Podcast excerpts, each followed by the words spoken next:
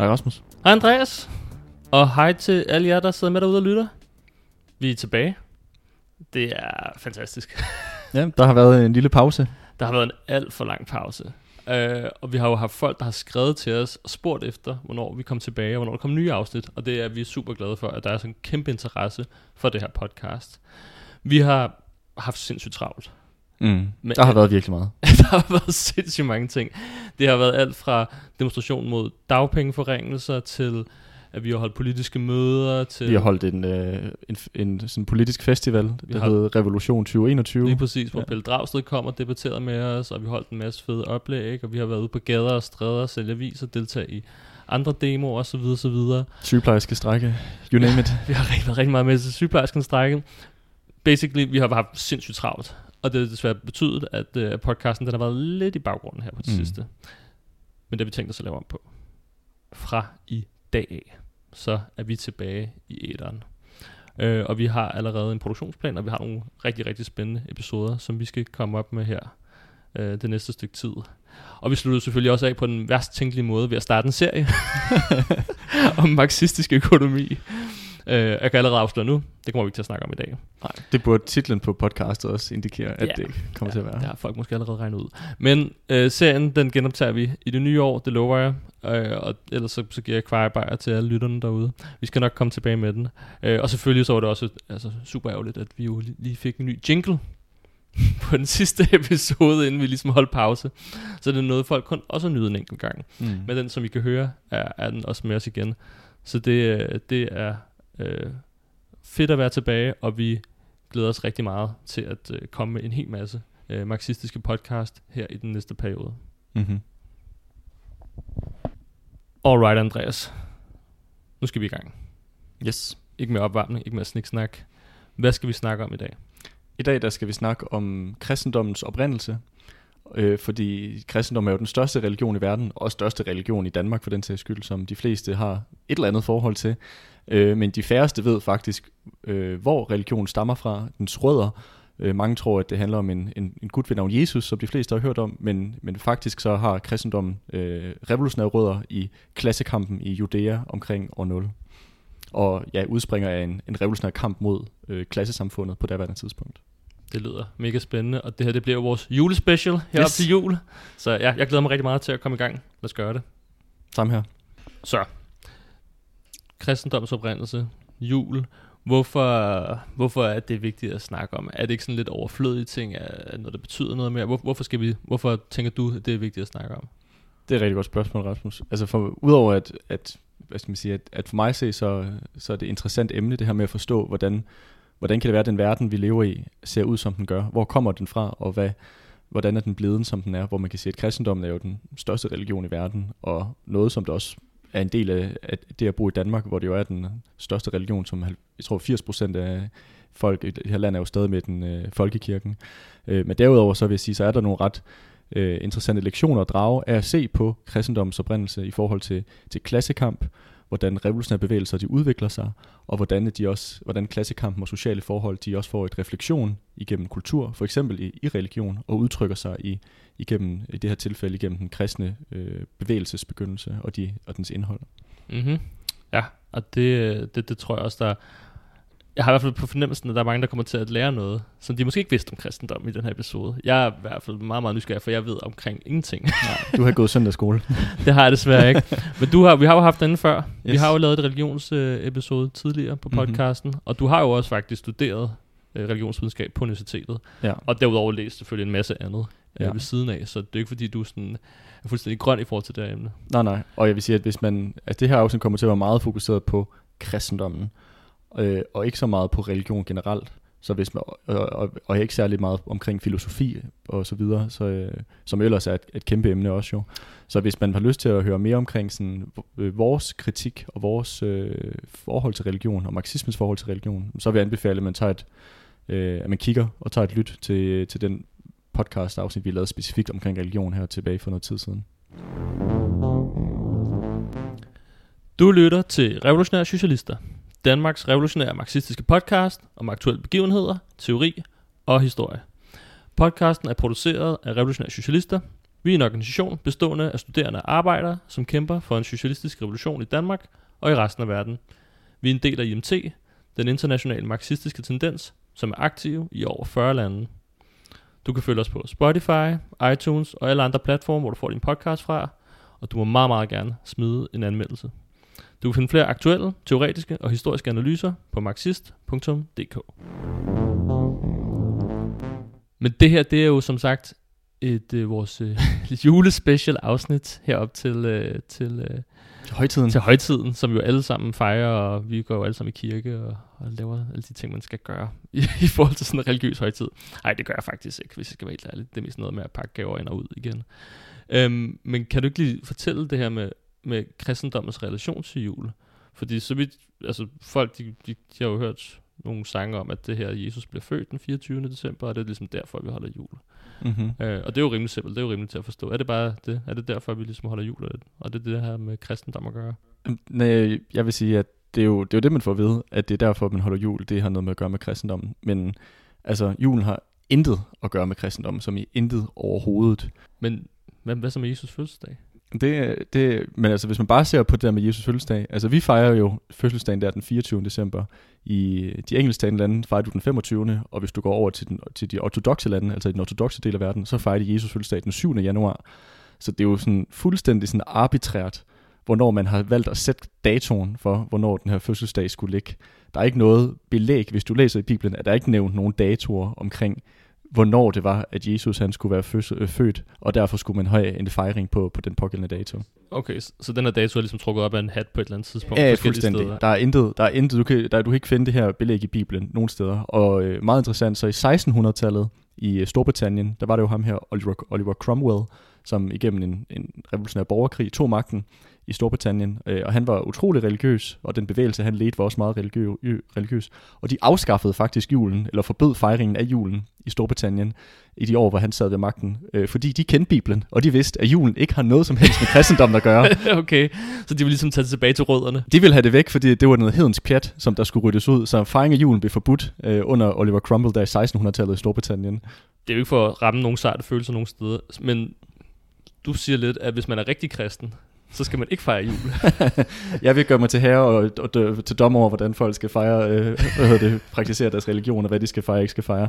Nej. Men der er i hvert fald ikke noget, der, der er ikke noget, der har, øh, der har, kristendommen har ikke noget med julen at gøre. Okay. Altså, det er en moderne, hvad skal man sige, øh, sammenkædning, der er kommet senere hen, som jeg også vil komme tilbage på lidt til sidst i afsnittet her. Okay. Øh, fordi hvis du, hvis du ser på julen som, som højtid, altså så er det en hedensk festival, som der er langt, langt, langt ældre end den kristne religion. Øh, og julen er jo sådan set en fejring af det, som der hedder vinter, vintersolværet, som er den årets korteste dag. Jeg tror i år her, der er det vist den 21. december, som er vintersolværet, øh, hvor det jo kun er ganske få timer, der sådan set er dagslys. Øh, og man, jeg vil sige, man behøver ikke være religionshistoriker for at kunne se, at, at julen den er fyldt med hedensk indhold. Altså hvis man bare starter for, for enden af, altså vi har julemanden for eksempel. Hvem er han? han der, står, der står der er ikke noget julemandsevangelie i Bibelen, kan jeg godt afsløre. han er heller ikke med der. Nej, han er altså ikke med der. Okay. Og øh, tværtimod så vil jeg sige, at, at, øh, at julemanden han er en eller anden form for sådan en moderne udgave af en gammel hedens gud. Øhm, og, og hvis man skal tage det sådan i forhold til nordisk mytologi, jamen så er der faktisk ret mange sådan paralleller at drage mellem en som julemanden og Odin, hvor Odin i forhold til nordisk mytologi også efter sine skulle have en særlig forbindelse til vintersolværvs fejringen. Øhm, og på engelsk kalder man også Father Christmas, altså faderen eller faderen af julen. Så der er mange sådan nogle øhm, paralleller til sådan gamle hedenske skikkelser, gamle guder. Øh, en, anden, øh, en anden ting ved julen, nisser, det er også noget, der kommer ud af kan man sige, hedensk tradition, sådan folkereligion. Der er ikke noget, øh, de har ikke nogen plads i kristendommen. heller. Nej, lidt ligesom sådan trolde og elver og sådan Præcis. nogle skabninger der. Præcis. Ja. Og altså, mistelten, som det kan være, at du har været heldig at få et kys under sådan en på et tidspunkt, det er jo sådan en øh, slyngplante, som der vokser på egetræer, og egetræer var sådan også nogle hellige træer i meget sådan øh, præ-kristen religion i Europa. Øhm, så de her mistelteer, der vokser på de her hellige træer, er ligesom blevet et øh, frugtbarhedssymbol, og det er også derfor, man kysser under dem.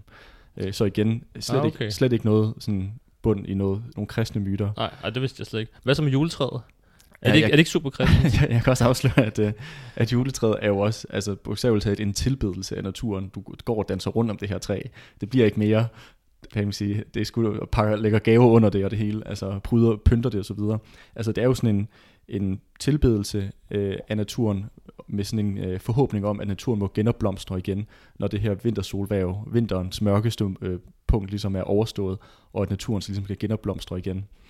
Okay, så din påstand det er, at hvis jeg så siger tilblivelsen af julen, af juleaften og så videre, det har alt med, med, med hedensk religion og, og fejring af, af årstiderne at gøre, Mm-hmm. Præcis. og har faktisk ikke særlig meget med hverken Jesus eller, eller noget sådan øh, kristent religiøst at gøre.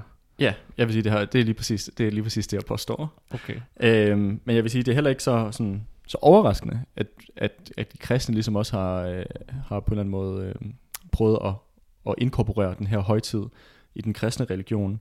Øh, og generelt, når man ser på, og har ligesom gjort, prøvet at gøre julen til sådan en del af den kristne grundmyte, det her med Jesus, der bliver født og så videre. Fordi hvis man generelt ser på kristendommens sådan tidlige historie, så består den i hovedsageligt af fiktion og meget, meget, meget lidt fakta, hvis man ligesom tager de kristne myter for, for gode varer. Øhm, så i dag, da vi vil ligesom diskutere det her med kristendoms oprindelse, ud fra en historisk materialistisk analyse, altså den marxistiske analyse. Øhm, og øh, og som, som, som sagt i introen, så har vi jo allerede diskuteret det her med religion før jo. Så hvis man gerne vil lytte mere, vide mere omkring det filosofisk, vores filosofiske kritik af religion, så kan man jo med fordel høre det podcast afsnit.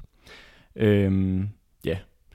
Og, øh, og for os at se, jamen så, så kæmper vi jo, hvis man skal meget, meget kort opsummere vores forhold til religion, jamen så folk må tro på, hvad de ønsker. Vi kæmper for et, et, øh, et paradis i det her liv, altså et uh, socialistisk samfund, og det vejen til at nå det må være igennem en revolution. Mm-hmm. Øhm, ja. ja, og jeg kan sige, undskyld, jeg afbryder, men det er bare lige, I kan sige, det her afsnit, det kommer, den første del kommer til at handle sådan ret tungt omkring sådan Jesus som person, og så det nye testamente. Og, øh, og, og jeg kommer lidt til at pille den her Jesus-historie og grundmyte fra hinanden. Åh oh, nej. Ja, Så og, først julen, og så Jesus? Ja, ja, lige præcis. Ej. Ja, så det er, man skal, hvis, man er, hvis man er en sart sjæl, skal man ikke lytte til det her.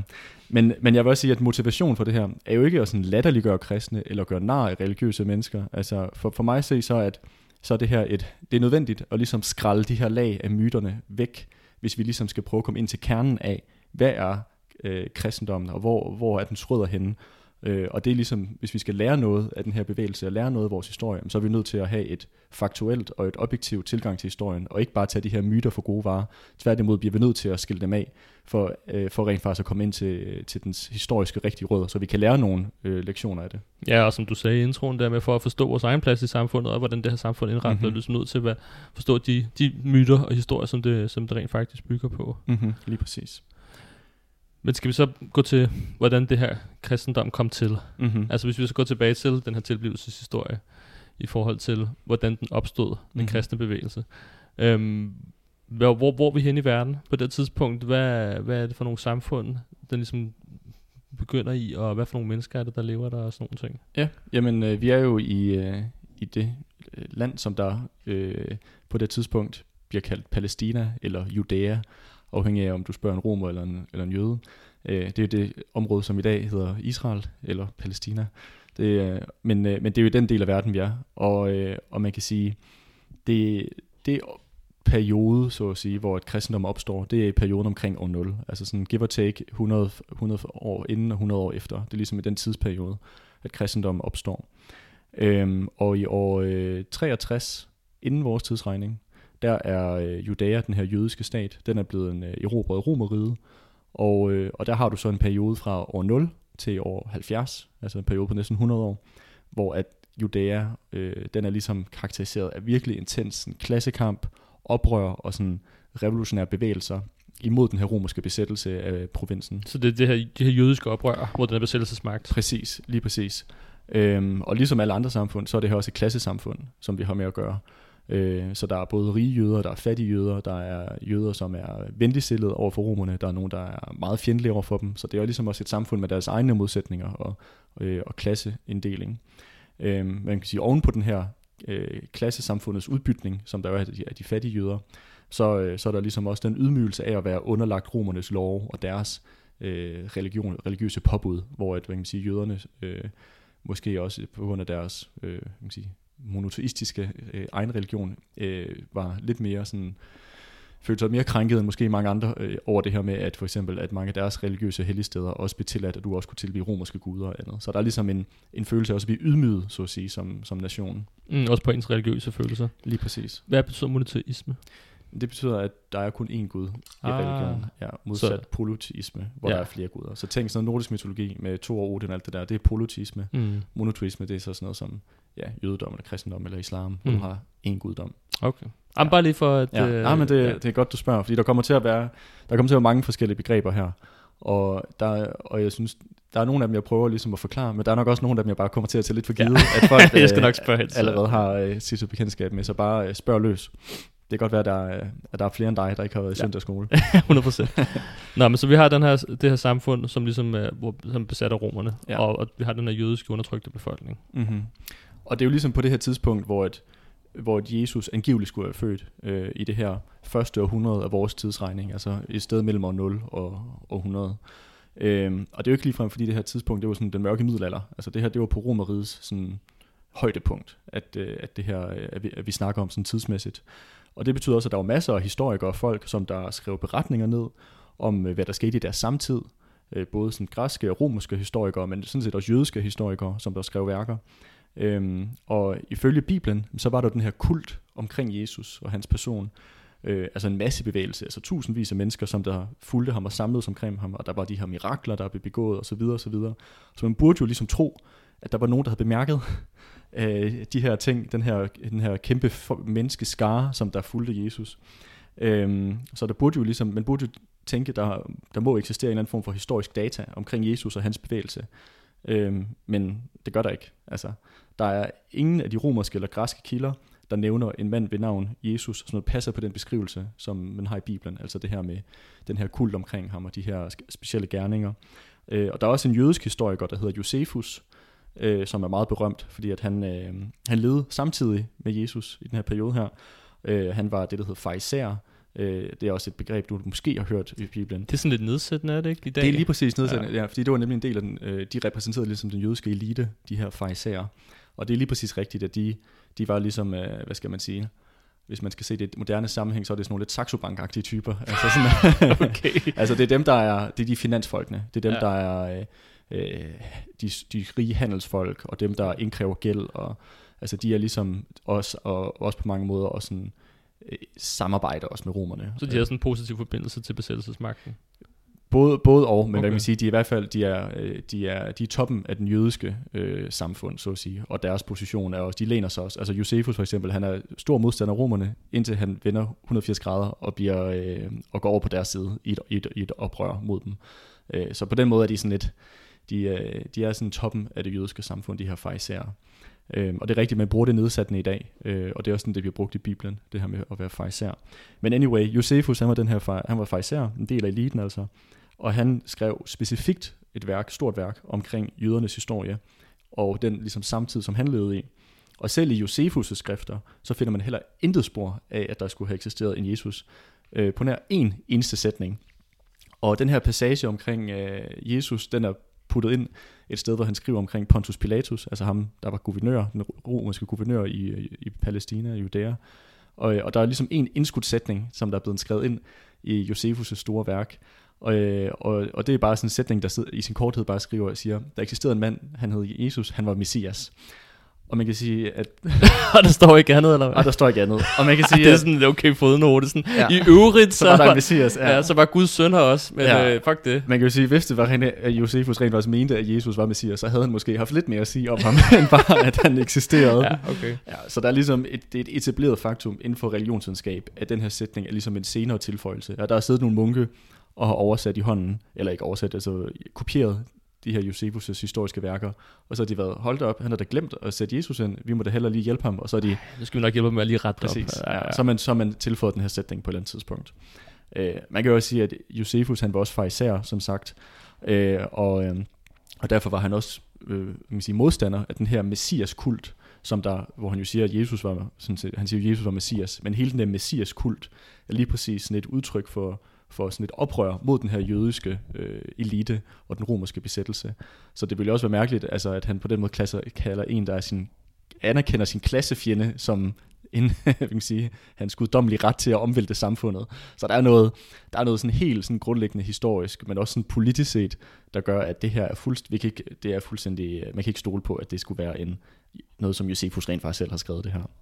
Okay, så vi, hvis vi ser på samtiden, og på det, kan man sige, historie, der er skrevet på det tidspunkt, mm. så er der ikke noget, der ligesom indikerer, at Jesus har, har fandtes. Nej, og, og jeg vil sige, selv hvis du kigger på de tekster, som ikke er de fire evangelier i, i Bibelen, altså du har for eksempel, udover de evangelierne, så har du jo Paulus, som, jeg ved ikke, om du nogensinde har hørt om Paulus og hans breve. Jo, jeg har hørt om hans okay, breve, men jeg ja. ved ikke rigtig, hvem han er, eller hvad hans breve kunne. Nej. eller hvad de kunne. Nej, men ligesom hvad deres øh, formål. Ja, ja. Jeg, jeg, ved, okay. jeg ved ikke rigtig noget. Ja, Paulus, han var sådan en jøde, og han startede faktisk ud med at forfølge de tidlige kristne, øh, men blev så senere omvendt og blev en sådan kristen prædikant. Og han havde nogle menigheder over i øh, Grækenland og sådan i Tyrkiet, det moderne Grækenland og Tyrkiet, som han ligesom var ansvarlig for og var i brevkorrespondence med. Så det er ligesom hans breve, det er de breve, han sendte til hans menigheder, som han ligesom var åndelig leder for. Øhm, og Paulus han levede ikke i samtiden med Jesus, men ligesom lige en generation efter. Øhm, og, han, øh, og han havde angiveligt havde han rejst til Jerusalem mange gange og mødtes med mange af de her apostle, altså Jesus' øh, disciple.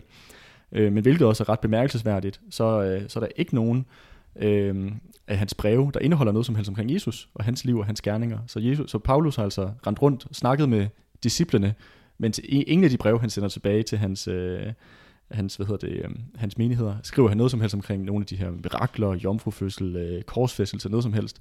Man burde jo antage, at det havde måske været værd at nævne, skal man sige. Ja. øh, så selv i de her i, på Bibelens egen præmisser, hvis man læser med de her ting, som ikke lige smelt af de fire evangelier, hvis man læser det rundt om, så er der heller ikke noget, sådan, der rent faktisk indikerer, at, at der skulle have været en person, der passer på de her karakteristika med det her liv. Øhm, ja, og så er der faktisk en anden ting, som, også, som jeg også synes er ret interessant i forhold til den her Jesus-myte. Øhm, det er, at, øhm, at hvad hedder det, der er for eksempel, undskyld, der er også en, der hedder Philo, en anden jødisk øh, hvad hedder det, historiker. Han nævner heller ikke et ord om Jesus. Okay. Så det er også bare for ligesom at sige, der er, der er et væld af samtidige kilder. Både jødiske, græske, romerske. Ingen af dem nævner ham. Og kan du huske, hvilken by Jesus kommer fra? Selvfølgelig, mand. Han går fra Jerusalem. Nej, det kan han ikke. Har du hørt om byen Nazareth? Nå, ja, det er rigtigt. Ja. Blev han så født i Jerusalem? Han blev, han blev født i Bethlehem. Ah, Bethlehem. Ja. Okay, jeg virkelig, min kristne historieforståelse, den er virkelig på okay. lavpunkt i øjeblikket. Ja. Men Jesus... Rigtig, han, et barn er født i Bethlehem, jeg kender godt sagen. Okay, ja, yes, ja. super. Men i hvert fald, ifølge den kristne myte, så kommer Jesus jo fra Nazareth, byen, byen Nazareth. Men øh, der eksisterede ikke nogen by, der hed Nazareth på det her tidspunkt. Øh, der er hverken, der er ikke nogen sådan øh, romerske eller jødiske eller andre kristne tekster, der beskriver, at der eksisterede en by Nazareth, udover dem, du ligesom kan finde i, øh, i evangelierne, og, øh, og sådan kort over Palæstina og sådan krigsberetninger og andet. Der er heller ikke nogen andre, der ligesom hentyder til, at der skulle have, der er ikke nogen referencer til, at der skulle være en by, der hedder Nazareth. Øhm, også når Paul, i de breve, som Paulus skriver til hans menighed, der er byen Nazareth heller aldrig nogensinde nævnt noget som helst sted. Øhm, og bare lige for at være med, for nu fucker jeg fuldstændig op i de der byer. ja. Han blev født i Bethlehem. Nej, ja, jeg, jeg undskyld, født i Bethlehem. Han voksede op i, i Nazareth. Nazareth. Ja. Og hvad skete der så i Jerusalem? Det er der, du for eksempel har korsfæstelsen. Ah. Ja, og det er også det, der ligesom er det politiske og åndelige og økonomiske centrum i, i Judæa. Det er og templet i Jerusalem. Okay, Jamen, så er jeg med. Ja. Forhåbentlig også nogle af lytterne. Ja. Sorry. nu, nu er jeg i hvert fald med. Nej, men ja. det, det, er så fint. Så det er, bare, det er bare interessant, at der er så, kan man sige, der er så mange historiske, sådan helt grundlæggende fakta. For eksempel det der med, at du siger, at han kommer fra en by, som ikke eksisterede på det her tidspunkt som jo på en eller anden måde, som jo tydeligvis er en senere tilskrivelse, altså øh, at på den måde så så er der noget sådan helt grundlæggende faktuelt, der ligesom ikke hænger, hænger sammen. Men hvorfor har man gjort det? Hvorfor har man opfundet en hel by? Altså, der eksisterer jo, der opstod en by senere hen, der hed Nazareth. Okay. Så det er jo bare fordi, at øh, folk har jo tilskrevet det senere hen. Altså ligesom hvis du havde skrevet en, en, en bog om en, der levede for 200 år siden, og så havde du skrevet, at han kom fra Alberslund, men Alberslund var ikke grundlagt på det tidspunkt. Okay. Altså forstår du, hvad jeg mener? Ja, ja, ja. ja. ja det virker bare sådan mærkeligt, men ja, okay. Men det er jo ikke sikkert, at de tidlige kristne vidste det. Nej, nej, nej. Altså, at den by ikke havde eksisteret før. Så anyway, det er bare for at sige, der er helt, et helt sådan, der er et, øh, hele den der sådan grundlæggende, øh, kan sige, historiske Jesus-person, er der ikke noget belæg for overhovedet øh, i nogle andre samtidige kilder eller værker. Øh, ja, som, som virkelig for mig at se er, ligesom sætter hele den der kristne grundmyte omkring Jesus på et ret skrøbeligt fundament. hvis man ellers skal prøve at vurdere den ud fra sådan moderne kriterier for historiefortælling og forståelse, hvor et, at man jo må, hvis du kommer og, og, og prøver at bilde mig noget ind, noget historisk eller et eller andet, så må, så må en måde at vurdere øh, validiteten i dit udsagn, må jo være at prøve at holde det op med andre kilder, og se om der rent faktisk er noget belæg for det, du siger. Og jeg vil sige, at den kristne myte her har, står lidt på noget skrøbelig grund, vil jeg sige. Man gør lidt omvendt i det der, ikke også? Altså man antager bare, at Jesus Præcis. har eksisteret. Præcis. Ja, ja, det er jo det. Altså, der bliver jo ikke sat spørgsmålstegn ved det øh, overhovedet. Øhm, så, så på den måde, så er det ligesom bare established fact på en eller anden måde. Men der er ikke noget, der ligesom bakker det op. I Revolutionære Socialister har vi ingen rig bagmand og får heller ingen støtte fra kommune, stat eller noget som helst andet sted. I modsætning til alle andre politiske organisationer er vi 100% økonomisk uafhængige. Det kan vi kun blive ved med på grund af støtten fra vores medlemmer og støtte fra arbejdere og unge, der sympatiserer med os. Folk som dig. Vi håber derfor, at du har lyst til at støtte vores arbejde med et økonomisk bidrag. Gå ind på rebosok.dk rebosok.dk-bliv-medlem. Her kan du nemlig blive B-medlem, hvor du overfører et fast beløb om måneden, og til gengæld får vores avis. Det vil være en kæmpe hjælp i kampen for en bedre verden, i kampen for socialisme. Alright, så du siger ligesom, at ham her Jesus fyren. Det er svært at finde noget historisk evidens for, at han har eksisteret, både i forhold til de historiske kilder, vi har, men selv i nogle af de kristne skrifter, er der heller ikke noget belæg for at, ligesom at sige, okay, vi kan se, at der, han, han, er, han har eksisteret her. Ja, der er i hvert fald, det er i hvert fald meget mærkeligt, hvordan at de undgår at nævne, på nær evangelierne, der ligesom snakker om ham, Ja. så, er der ikke, så er der ikke nogen af de andre tekster, der skriver noget omkring de der historiske livsforløb, han, han skulle have haft. Men lad os gå over til evangelierne, og inden vi starter med evangelierne, vil du ikke så forklare, hvad evangelierne er? Jo, Altså, fordi jeg har en idé om, okay, okay jeg ved godt, det, ja, det, det er nogle, nogle kristne skrifter, men hvad, hvor, hvad, hvad betyder det? Hvad, betyder, hvad er det evangelie? ja øh, jeg tror, så, sådan rent sådan ordmæssigt, så, så evangeliet betyder vist en øh, vidnesbyrd, eller en beretning. Og det er jo også det, som de fire evangelier, som der er i Bibelen, øh, de er. Det er vidnesbyrd omkring Jesus liv. Det er der, du har det her med jomfrufødslen, bjergprædikenen, øh, den sidste nadver, øh, korsfæstelsen, genopstandelsen. Alle de her sådan, beretninger omkring Jesus liv er i de her fire bøger, de fire evangelier. Og Bibelen, nu, nu kommer det er totalt afsløring der. Jeg har ikke læst Bibelen. Det er jo lektie til i dag. Rasmus, har du... Undskyld, undskyld. Jeg ved det godt, jeg har ikke lige tid, og så var der en serie, jeg hellere ville se i stedet for. Nej, hvad hedder det? Bibelen, øh, hvad er Bibelen? Består den af de her fire evangelier? Er det det, Bibelen består af? Nej, den består meget mere. Ah, Altså, jeg tror, okay. det nye testamente består af 27 bøger, og fire af dem, altså evangelierne. Okay. Nogle af dem er de der Paulus' breve, der er så samlet til en bog. Der er, hvad hedder det, Johannes åbenbaring, den sidste, den her dommedagsprofeti. Det er den sidste i, øh, i det nye testamente. Men det nye testamente er faktisk kun en meget, meget lille del af Bibelen, hvor det gamle testamente, det er jo den, som jøderne, det er deres, de kalder Mm. mm. den Toraen. Det, Så- det er ligesom den store, store del af Bibelen. Så Bibelen består af det nye og det gamle testamente, Lige præcis. og, og det indeholder det hele. Det er, det, nej, det kommer jeg også ned til, fordi der har, der har nemlig også været en, jeg kan afsløre, der har været en redigeringsproces Nå, igennem tiden, okay. hvor der øh, ligesom valgt, blevet valgt lidt til eller fra, Okay. hvad, der, øh, hvad der kom med, hvad der ikke kom med. Bare også især afhængig af indholdet i de forskellige Ja. tekster. Så den bibel, du øh, måske har stående, eller så kan, måske kan høre på det, du ikke har stående derhjemme, den, øh, den har set, den er, det er ikke fordi, at det er en eller anden, der er gudskivet. Altså Nej. den, den er blevet redigeret, og der har været en meget kraftig øh, hedder det, sortering, øh, politisk sortering i, hvad der kom med, hvad der ikke kom med Okay. i den bog. Men det, har, jeg- det tænker jeg, det kommer vi tilbage til lidt senere. Alright. Øhm, Jamen, det var bare lige for os at øh, komme med. Men, men i forhold til de her evangelier, som så er eller anden form for vidnesberetninger om ja, Jesus det er historierne omkring Ja. hans liv. Ja. Kan, du- og jeg ved ikke, har, altså, jeg, jeg, næsten, jeg, jeg, havde, jeg, havde, øh, jeg havde tænkt, jeg ville spørge dig, om du kunne nævne de fire evangelier, men jeg kan næsten høre, det er, det er næsten at ydmyge dig. Mm, øh, Johannes evangeliet? Ja. Yes. Mm, og... Der er Matthæus, Markus og Lukas, og så er der Johannes. Okay. Yes, det er de, det er de fire evangelier. Jamen, en ud af fire, det er også okay. Ja, det er sgu meget godt. Ja. Og, og man kan sige, hvem fanden er de her fire, Mm. fire mennesker? Altså de fleste vil jo fristes til at gå ud fra, men det må være nogle af hans disciple, de her. Det er jo nogen, der har skrevet beretninger ned omkring Jesus' liv. Og hans disciple, det var inderkredsen omkring ham. Ja, det er jo de der 12 disciple der. Ja.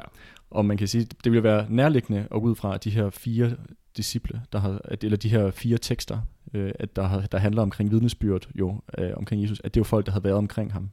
Men, øh, men det er altså ikke tilfældet. Det, øh, det ældste af de her fire evangelier, det er det, der hedder Matthæus evangeliet. Og det er skrevet et sted mellem 70 til 100 år efter øh, Jesus angiveligt døde. Så altså en, en del år efter, må man sige. Altså det ville jo svare til, at du skrev en bog omkring, hvad der skete under 2. verdenskrig, som et vidnesberetnings... Øh, Ja, ja. okay. Så det er, jo, det er jo rimelig upræcist, kan man sige. Øh, Øh, og det kan ikke ligesom, derfor kan det ikke have været, det kan ikke være nogen, der har levet samtidig med ham. Øh, det, det kan i hvert fald ikke have været. Og de resterende evangelier er så skrevet over de følgende 200 år, så vi er altså inde i år 300 på det tidspunkt, så altså rimelig langt væk fra den tidsperiode, som, som, hvor de her handlinger ellers øh, finder sted. Så derfor er det jo fuldstændig udelukket, at de kunne være skrevet af Jesus' disciple. Øhm, så der er ligesom noget i forhold til kilde, hvis Ja, ja, ja, har skrevet det her, og, og at, at det ikke er nogen, der har været tæt på ham i hans samtid. nej, det var ikke nogen af hans disciples dagbøger eller noget som Nej, helst. præcis. Nej. præcis. Øh, og man kan sige, så derudover så er de her evangelier, de er også fyldt med øh, alle mulige forskellige øh, historiske selvmodsigelser og øh, forske- øh, falske fakta. For eksempel det der med Nazareth, som der bliver, Ja. øh, øh, men også modsiger sig selv på rigtig mange forskellige punkter. Øhm, så for mig at se, så er det ligesom tydeligt, at vi kan ikke basere vores historiske forståelse af kristendom som rendelse på de her fire kilder, de her fire evangelier, fordi de, er, de har ikke nogen historisk forbindelse, øh, sådan objektivt set, sådan til at kunne være valide kilder til, hvordan, hvad skete der i den der samtid. Hvem er Øh, de her fire, som har skrevet de fire evangelier? det er nogen, der har, det er nogen, der har været øh, måske præster, måske biskopper, øh, som der så har vil måske, øh, måske synes, at, at det som de, de idéer, som de fremførte, de her evangelier, de ville have mere autoritet, hvis du lagde dem i munden på nogen, nogen andre, som der angiveligt havde været tættere på. Okay, så det er sådan kirkelige gejstlige, der har skrevet de her Lige ting. præcis, ja, lige præcis okay. ja. Men jeg vil sige, selvom at de her evangelier, at, at man ligesom ikke kan bruge dem som sådan historiske vidnesbyrd, øh, til i hvert fald sådan en til en, tage dem for gode varer, øh, så kan man ligesom stadig godt bruge dem til ligesom at tegne et billede af sådan et grovt billede af den her tidlige kristne bevægelse, fordi at åbenlyst set, så er der jo kristne i dag, og de opstod på et eller andet tidspunkt, så tydeligvis har der været en tidlig kristen bevægelse. Øhm, og, øh, og hvad kan man sige, for at så rent faktisk kunne grave, grave, øh, grave sig frem til den øh, essens af den bevægelse. Det er jo så der, vi bruger historisk materialisme øh, som, og som startpunkt for ligesom at, at komme frem til det. Jamen, så er vi nødt til at se på samfundet, altså hvordan ser det ud, hvad er det for et samfund, vi er med at gøre, øh, og også især det her med klassemodsætninger. Hvad er det for nogle sociale modsætninger, der eksisterer i Judæa på det her tidspunkt omkring år 0? Hvad er det for nogle klassespænd, eller sådan spændinger mellem klasserne, vi har med at gøre? Og hvad er det for nogle interesser, vi har, øh, som også afspejler sig i de her forskellige tekster? Øh, så, og det kan man stadig godt få et fingerpeg om, ved ligesom at kigge på nogle af de her bibelske tekster, på trods af, at det jo er et, det er jo et begrænset øh, indblik, men stadig dog kan man få et fingerpeg. Øhm, ja, hvis man ligesom skal... Øhm, Ja, så, så altså, det er lidt handler om, hvordan de forhold, der var på det tidspunkt, præcis. som den kristne bevægelse voksede ud af, hvordan var de egentlig? Ja, og præcis. Og man kan godt se, kan man sige, det ekko af det, af den bevægelse i de her myter, altså for eksempel de her evangelier. Men, det, men, det, men jeg vil sige, man kan heller ikke bruge dem til meget mere end det, end ligesom at få det her ekko. Øhm, men hvis man ligesom skal se på, sådan, hvad, var, hvad var de nogle af de her klassemodsætninger, der var i Judæa på det her tidspunkt, altså så var øh, Palæstina eller Judæa, eller hvad vi, hvad vi kalde det, det var en, det var en romersk koloni, som nævnt tidligere, øh, og det var det meste af Middelhavet, og det meste af den kendte verden på det tidspunkt, det var jo en del af Romeriet. Øhm, og Romeriet var vanvittigt undertrykkende, og ikke mindst også i Palæstina. Øh, på det tidspunkt var det en meget, meget fattig region i det romerske imperie, og lå ligesom på sådan grænsen af imperiet. Altså det var sådan et rigtig udkantsområde. Okay, Øh, udkantsrum. ja, lige Ja. præcis. Det var virkelig udkantsrum. Øhm, og, og ja, og romer og jøderne, de var ikke særlig villige til at acceptere jøderne, øh, undskyld, romerrigets love og praksis. Øhm, så der var ligesom sådan en konstant til, tilstand af sådan simrende oprør øh, og sådan øh, små sådan udbrud af opstande og så videre øh, øh, i, i, i Judæa på det her tidspunkt. Øhm, og romerne de indsatte derfor sammen her guvernøren øh, Pontus Pilatus, som du måske også har hørt om. Øh, han bliver ligesom indsat til at, øh, at øh, regere over den her provins, og så knuse det her, den her jødiske oprør, som ligesom ligger og simmer under overfladen. Det er ligesom hans, øh, det er ligesom det, der er hans øh, opgave som, øh, som guvernør. Øhm, ja, og, ma- og mange af de her sådan, klasseskæld, som Judæa også bestod i på det tidspunkt, det skinner ligesom også igennem i Bibelen. Du sagde det tidligere, det der med, sådan med fariser, hvor du ligesom også sådan instinktivt kunne sige, det er et skældsord, og på den måde så er det ligesom også nogle ting, der har overlevet til i dag, det her med, hvordan øh, det her negative syn på for eksempel på overklassen, som der i hvert fald også er i Bibelen, som har jo levet, levet videre i vores sprogbrug den dag i dag. Øhm, øh, men i hvert fald, hvis man ser på det her med sådan sociale lag, øhm, hvilket sociale lag den kristne bevægelse ligesom begik sig med, så var det fattige mennesker. Altså i, i, i evangelierne, der står det der med, at Jesus, han rendte rundt sammen med, med fattige og prostituerede og alle mulige sådan, folk på, på kanten af samfundet, så at sige. Så det er jo ligesom tydeligt at se, hvilken social baggrund, at ligesom den kristne bevægelse har på det her tidspunkt. Øhm, og der var ikke ligesom politiske partier, som vi kender dem i dag, øhm, men der var ligesom nogle religiøse sekter, som øh, udfyldte det her, den, her, den rolle, som politiske partier har, hvor de på en eller anden måde ligesom reflekterede nogle interesser hos forskellige grupper eller klasser i samfundet i Judæa. Og, øh, og hvis man ligesom kigger på den politiske venstrefløj på det tidspunkt, så var det blandt andet en gruppe, sådan en revolutionær gruppe, der hed Zeloterne, som, som eksisterede. Og der var også en af disciplene, som var Zelot. Han hedder, øh, han hedder Simon Zelotes, hedder han i den danske bibel. Så tydeligvis var han en, der ligesom tilhørte den her øh, sekt, øh, som ellers som var rimelig radikale og revolutionære venstre, jeg ved ikke, om man kan sige venstreorienteret, det er jo sådan en moderne tilskrivelse, men i hvert fald var revolutionær og imod det bestående klassesamfund og den romerske besættelse. Okay, så revolutionær i den forstand, at det både er mod besættelsesmagten, men det er også i, i forhold til... Ja, klasseskældene og samfundets struktur. Som Præcis, ja. ja. Øhm, og det siger jo ligesom også igen sådan en fingerpeg om, sådan, hvad er det for en social oprindelse, den her kristne bevægelse kommer ud af. At det er i hvert fald ikke fejserne, øh, eller præsterne i templet, at det er ligesom bare blandt de fattige og blandt de her radikale lag. Øhm, og som vi nævnte tidligere, så var den modsatte, sådan, politi- at modsatte ende af det politiske spektrum, det er jo så for eksempel fejserne, øh, som, som øh, Josefus han tilhørte. Øhm, og de var sådan en eller anden form for sådan jødiske nationalister, kan man også kalde det, øh, men som var ligesom overklassefolk. Øhm, og, og de på mange måder var de også kritiske over for, for den romerske besættelse, men deres kritik og blev ligesom også holdt inden for, at de bare ligesom skulle øh, holde den jødiske kultur i, i, i hævd. Altså at blive ved med at, at dyrke øh, tempelkulten og så videre, og så videre, opretholde den jødiske lov. Så vil man sige, det er jo ikke, det er jo ikke fordi, det var en revolutionær bevægelse, det var en sådan en, ja, en, bare sådan en reaktionær nationalistisk bevægelse blandt, blandt toppen af samfundet, så at sige. Øhm, og der, der er for eksempel, kan du der er sådan en scene i Bibelen, hvor et, øh, Jesus kommer med hans tilhængere ind fra ørkenen, og så vandrer de ind til templet i Jerusalem, og så er der sådan nogle borer, hvor de her forskellige gældsopkrævere, de sidder, og så vælter de de der borer om kul. Ja, det er sådan noget med, at der er sådan nogle slags finansfolk inde i templet, præcis. og det lader Jesus pissesur over. Ja, præcis. Fordi templet på det tidspunkt, der er jo sådan, det er både sådan et økonomisk, politisk, kulturelt sådan, øh, magtcenter. Altså det er der, når du betaler din skat, så kommer det ind i templet. Det er når du skal handle, så kommer du over til templet, til deres markedsplads, og så videre, så videre, så videre. Øh, så det er også der for eksempel, at alle sådan nogle øh, gældspapirer, de er også opbevaret der i templet. Øhm, og den her historie om, hvordan at de der Jesus der kommer og vælter de der skatteopkræver og, og vælter deres spor om kul, er jo fuld, for mig formentlig pur opspænd. Jeg kan godt forestille mig, at det her tempel har været ret godt bevogtet. Jeg tror ikke bare, du sådan om, om gå ind og, øh, og gøre det sådan ja, ja. helt problemfrit. Men på en måde så er det jo stadig kan man sige, et, et eko af den virkelige klassekamp, som der jo ikke, uden tvivl eksisterede i Palæstina på det her tidspunkt, mellem den bevægelse, som Jesus øh, i Bibelen ligesom har rendt rundt med, altså de fattige, de undertrykte, og så fejserne, de her pengeopkrævere, de her rige, som der øh, man sige, sad på den politiske og økonomiske magt i samfundet, og religiøse for den sags skyld jo. Mm, og de brugte den religiøse magt til ligesom at opretholde deres økonomiske magt. Præcis. Og gøre det meget fysisk ved at gøre det ind i templerne også. Ja, lige præcis. Ja. Ja. Så, så på den måde, så på den måde, så det er det, jeg mener, når jeg siger der med, at du kan godt finde de der eko, så at sige, af den reelle klassekamp og den reelle oprindelse. Hvis du ligesom skraber myterne væk, så at sige, så kan du godt se, der er de her. Og jeg vil sige, det her med, hvordan at der er det her, øh, det her tumult i templet, er en af de her øh, fingerpeg om, hvad var det rent faktisk for en oprindelse, kristendommen havde. Hvor den for mig set var sådan en revolutionær, øh, samfundsomvæltende øh, budskab, den var baseret på. Øhm, yes. Hvordan er det, fordi nu har jeg, jeg har, hvad hedder det, øh, læst lidt om, at der skulle være sådan en del af den tidlige kristne bevægelse, og det ved jeg ikke om sandt, det må du lige fortælle mig, øh, at en del af den tidlige kristne bevægelse skulle have sådan en, kan man sige, kommunistisk præg. Altså det her med, at de ligesom skulle gå ind for et klasseløst samfund, et samfund, hvor alle var lige, hvor alle delte, øh, mm-hmm. hvad de mhm. havde og så videre.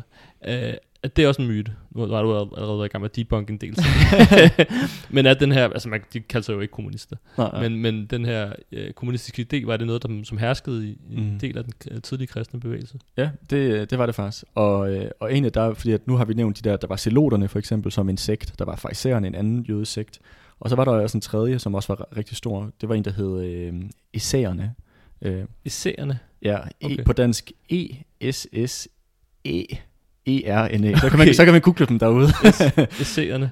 Essayerne, ja. ja. Og det var ligesom en af de andre store øh, sådan sekter i, øh, på det her tidspunkt. Øh, og Essayerne var en kommunistisk sekt, øh, som, som, hvor alle medlemmerne, de ligesom, øh, deres egen del var fælles eje. Så du havde ikke privat ejendom, du, øh, du ejede ting i fællesskab. Og, øh, og de, den her tidlige kristne bevægelse kom med stor sandsynlighed ud af det her miljø. Ikke nødvendigvis decideret ud af isærne, men ud af det her miljø, som de ligesom var en del af.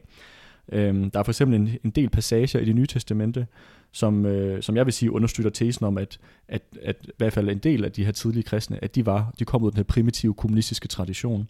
Øhm, for eksempel hvis man læser i øh, Apostlenes Gerninge, øh, Gerninger, som er en, en af de andre bøger i Bibelen, så, øh, så er der for eksempel nogle passager, der handler om, at, øh, at folk, som der tilslutter sig de kristne, at de skal opgive alt deres personlige ejendom og overgive det til fællesskabet. Okay. Øh, hvilket er for, for mig så lyder meget sådan kommunistisk. Ja, øh, og, jeg vil lige, og jeg vil lige prøve at læse et, øh, et citat op fra Apostlenes Gerninger. Mm. Øhm, og øh, det lyder sådan her. Men alle de troende var sammen, og de var fælles om alt. De solgte deres ejendom og ejendele og delte det ud til alle efter enhvers behov. Det lyder sådan lidt... Øh, er det ikke det Max citat der? Det er, det, Yd efter evne og yd efter det, er behov. meget, det er meget, meget, meget tæt på. Mm. Og jeg vil sige, at, der, at, at det her, det er jo det er jo noget af det tætteste, der kunne komme på sådan en primitiv kommunisme, altså kommunisme i forbrug, hvor du øh, ikke producerer i fællesskab, men hvor du ligesom øh, forbruger i fællesskab, og hvor du ikke har personlig ejendom.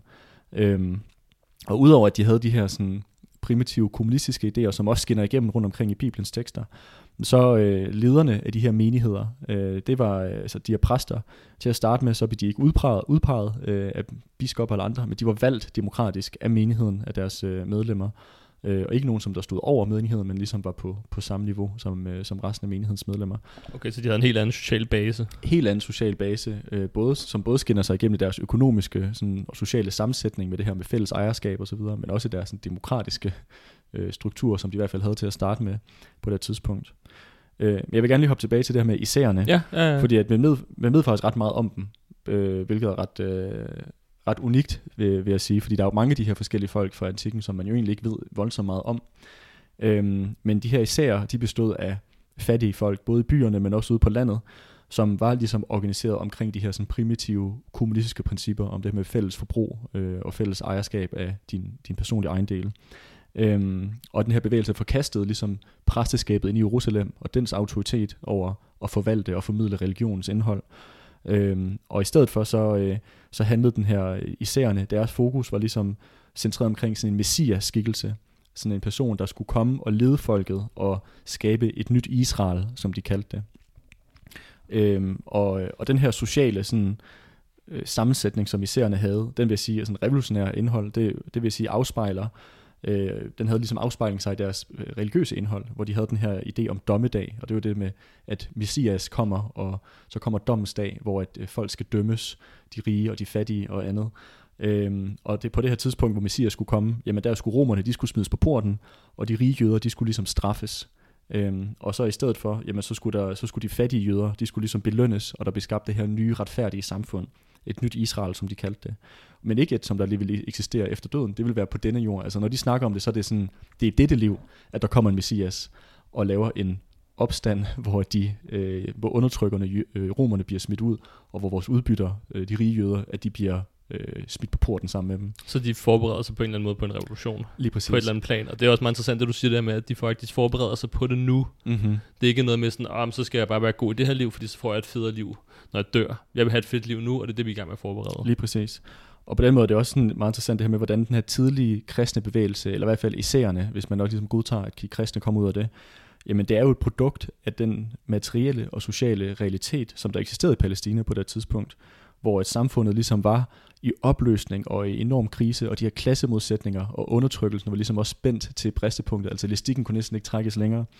Øh, og jeg vil sige, at den her messianske sekt, øh, eller sådan øh, fokus på det her med messias, jeg vil sige, det er ligesom en refleksion af massernes forhold og deres politiske længsel efter og et mere retfærdigt samfund. Øh, og, og det her, den her politiske ønske bliver så udtrykt igennem religion, religionssprog, som er noget, vi ser i også med protestantismen, da den opstår, og i alle mulige andre dele af, af man sige, historien, øh, før, før man sige, arbejderklassen kommer ind på scenen. Altså ofte så bliver de her, de her politiske ønsker, øh, som, øh, som forskellige bevægelser har, de bliver udtrykt med religiøst sprogbrug, og det er også tilfældet med, med isærerne her, hvor deres ønske om øh, en messias og dommedag er jo sådan set et ønske om en, rev- en revolutionær brud med det bestående, og en omvæltning af samfundet til de, til de fattiges fordele.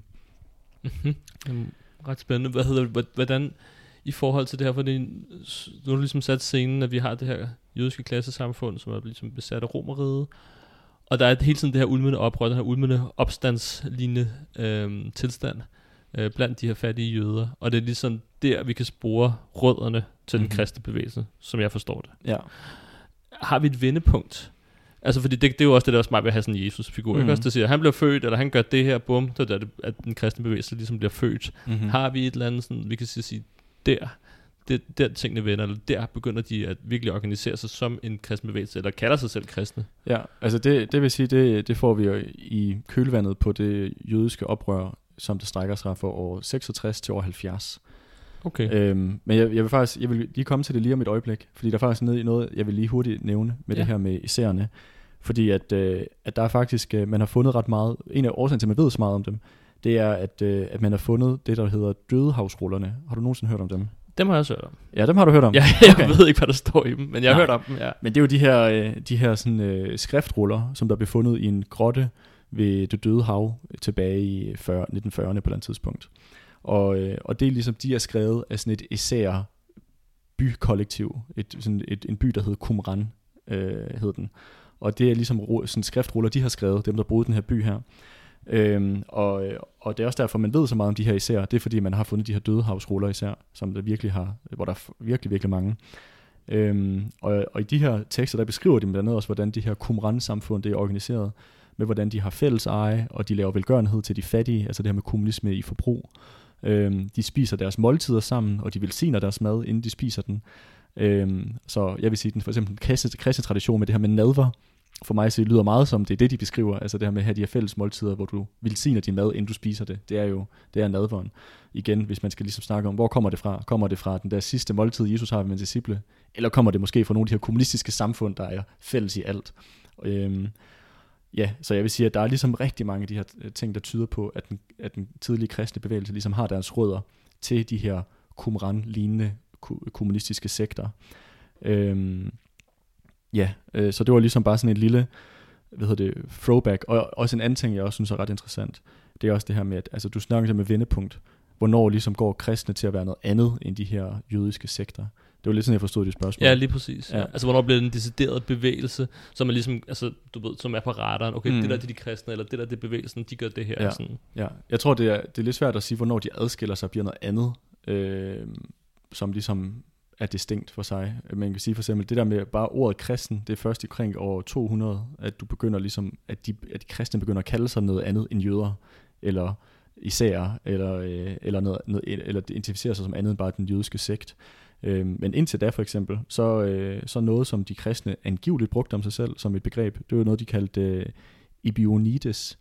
Og det er i hvert fald det, som Paulus i hans breve når han skriver til meni- hans menigheder der i Grækenland og sådan noget der, så refererer han til de kristne der i Jerusalem som Epionides. Og Epionides betyder bare de fattige. Okay. Ja, Nå. hvilket er ret interessant ja, også. Ja, ja. Og det, og så hvis man, sige, hvis man skulle ligesom sige, hvad kaldte de fattige sig, eller hvad kaldte de, de tidlige kristne sig selv? De kan nok bare kalde sig selv de fattige, kunne man måske det, det er i hvert fald godt, det, det, det, det lyder i hvert fald lidt til, at ja. det godt kunne være det. Så det med at kalde sig selv kristne, det er først noget, der kommer i virkeligheden senere. senere. En del ja, senere ja. hen, ja. Altså på det tidspunkt, det, det siger i hvert fald også noget omkring de her, med de rødder, og hvordan de er. De ser sig altså som, ja, man kan sige, måske hvis man skal på lidt popagtig måde, folket, eller et eller andet. Sådan. Ja. Øhm, Ja, men, øh, men der, der, som, jeg, som jeg lige nævnte før, så er, sker der jo det her jødiske oprør, eller den jødiske opstand der i år 66, øh, efter vores tidsregning.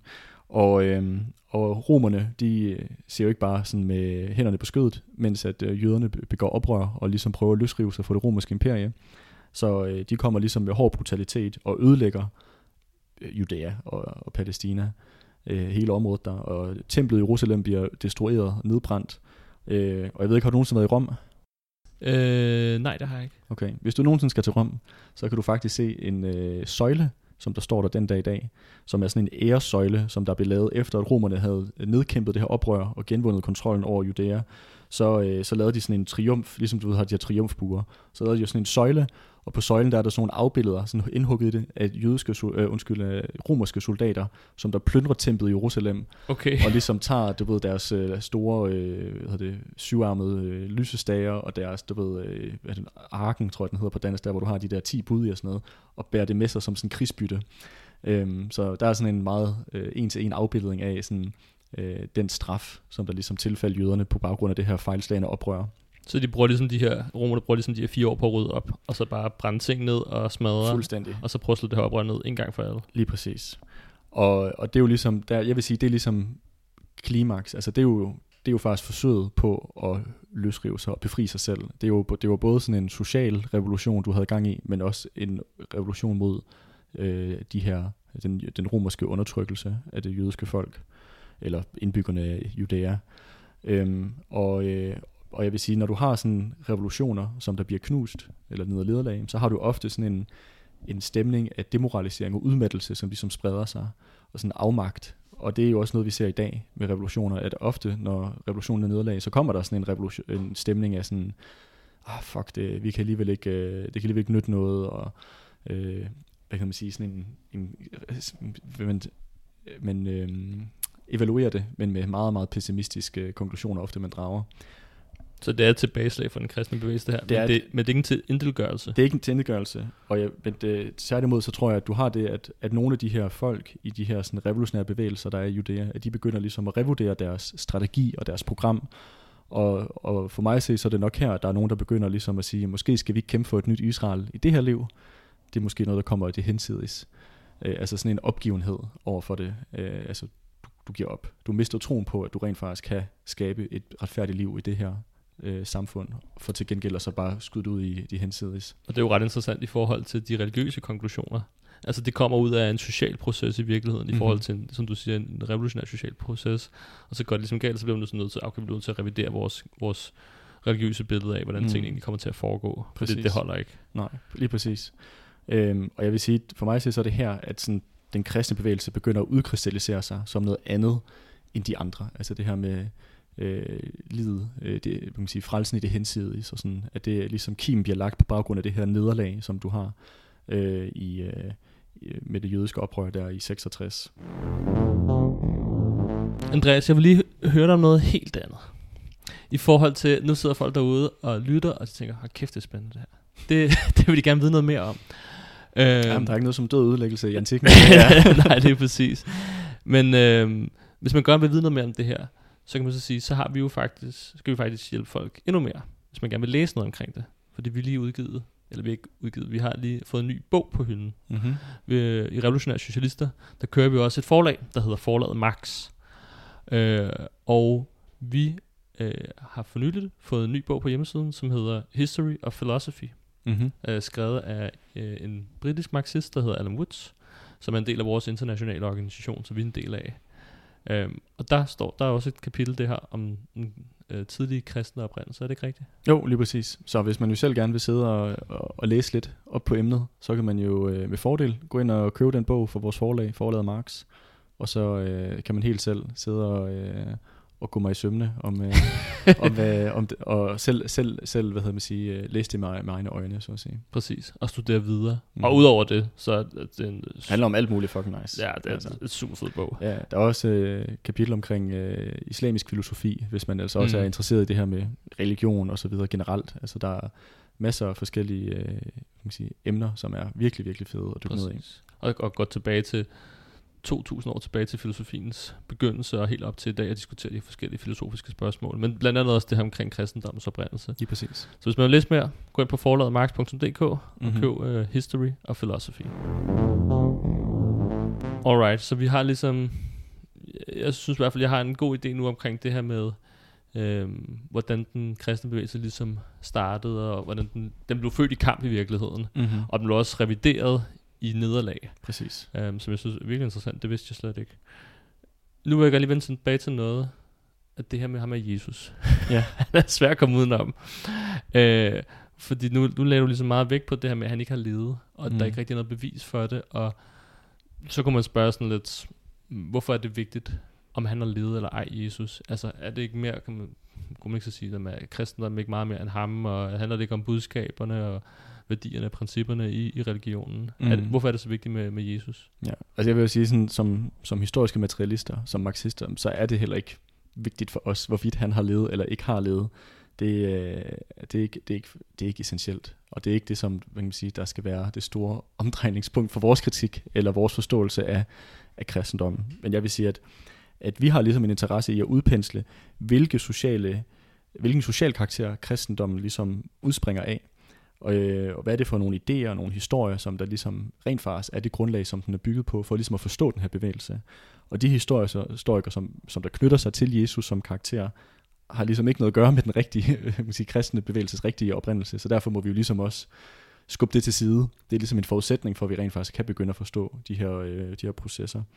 Øhm, men, der, men der er jo selvfølgelig også nogle af, nogle af bøgerne i Bibelen, som jeg vil sige, hvis man har lyst til at sidde og rent faktisk læse noget i Bibelen, og ligesom prøver ligesom at komme tættest muligt på den her tidlige kristne bevægelse, og ligesom få et indtryk af, okay, hvad er det ligesom for, for nogle folk, vi har med at gøre.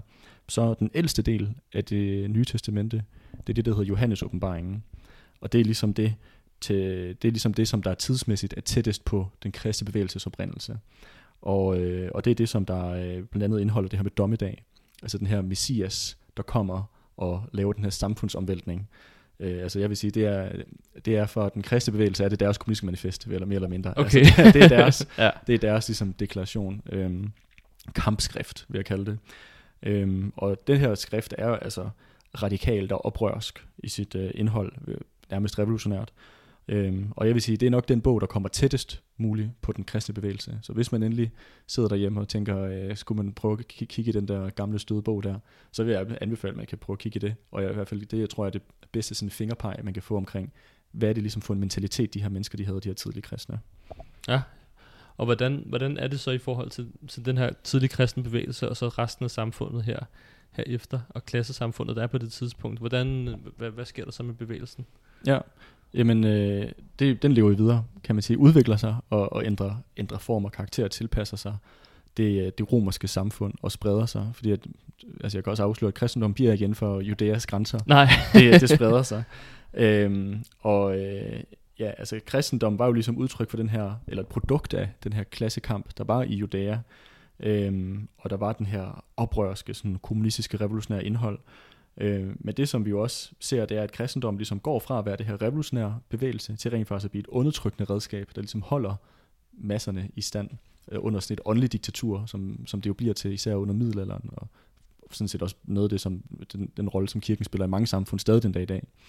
Øhm, og og den herskende klasse, altså den kristendom begyndte jo at sprede sig i Romeriet, og den herskende klasse i Romeriet øh, har jo, ligesom den herskenklasse har i dag, har forskellige redskaber til, hvordan de ligesom prøver at håndtere opposition og modstand og, og massebevægelser. Og den første metode, som, som den herskende klasse i Romeriet ligesom prøvede at bruge for at knuse de her, den her kristne bevægelse, som på trods af, at der ligesom var nogle ting, der var begyndt at blive udvandet, så var den stadig en, en revolutionær bevægelse, der ligesom forkastede det nuværende samfund med den klassedeling, der var. Så det var en, en, en revolutionær samfundskritik, som kristendommen baserede sig på. Og en trussel mod den herskende klasse stadigvæk. Præcis, ja. Så, øh, så den herskende klasse i Romeriet prøvede ligesom med, med rå vold og undertrykkelse og knuse den her bevægelse. Der var for eksempel kejser Nero, jeg ved ikke, om du kender ham. Jo, det var ham der, der var rimelig speciel, ikke også? Ja, der har været mange kejser, der har været meget specielle. Det er, okay. ham, der, det er ham, der blandt andet bliver, han er, han er blevet, det er nok ikke, han er blevet øh, kan man sige, anklaget for, at han brændte Rom, Rom ned. Ja. Det gjorde han nok ikke. Okay. Men, men, men det, Rom brændte i hvert fald ned, mens han var kejser. Ja. Øhm, og han øh, har også fået et meget, meget blakket ry i øh, kan sige, historien, fordi det er ofte kristne, der har skrevet historien efterfølgende, og han stod nemlig bag nogle af de sådan, største sådan, forfølgelser af kristne altså hvor de bliver udsat for tortur og blev kastet for løverne i Colosseum, og, og det var ligesom kejser Nero, der ligesom virkelig skruede op på den her undertrykkelse og forfølgelse af de kristne.